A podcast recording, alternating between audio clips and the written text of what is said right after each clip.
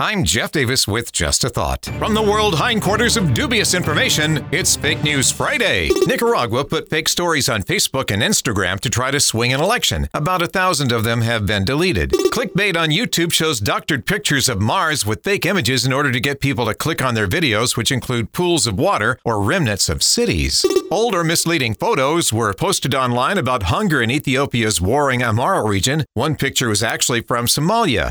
Twitter is redesigning warning labels to identify fake news. Speaking of which, President Biden and Kamala Harris claimed millions of good paying jobs in his infrastructure bill. Not true. Experts say it could create not many to about a million over 10 years. In Greece, spreading fake news is now a crime, but free speech advocates are fighting it. In the Netherlands, an unvaccinated family was blocked from seeing Santa's arrival. They were just on the wrong side of the fence. Everybody was allowed. The fence was there for security reasons. You gotta wonder what's in Santa's bag. Just a thought. I'm Jeff Davis.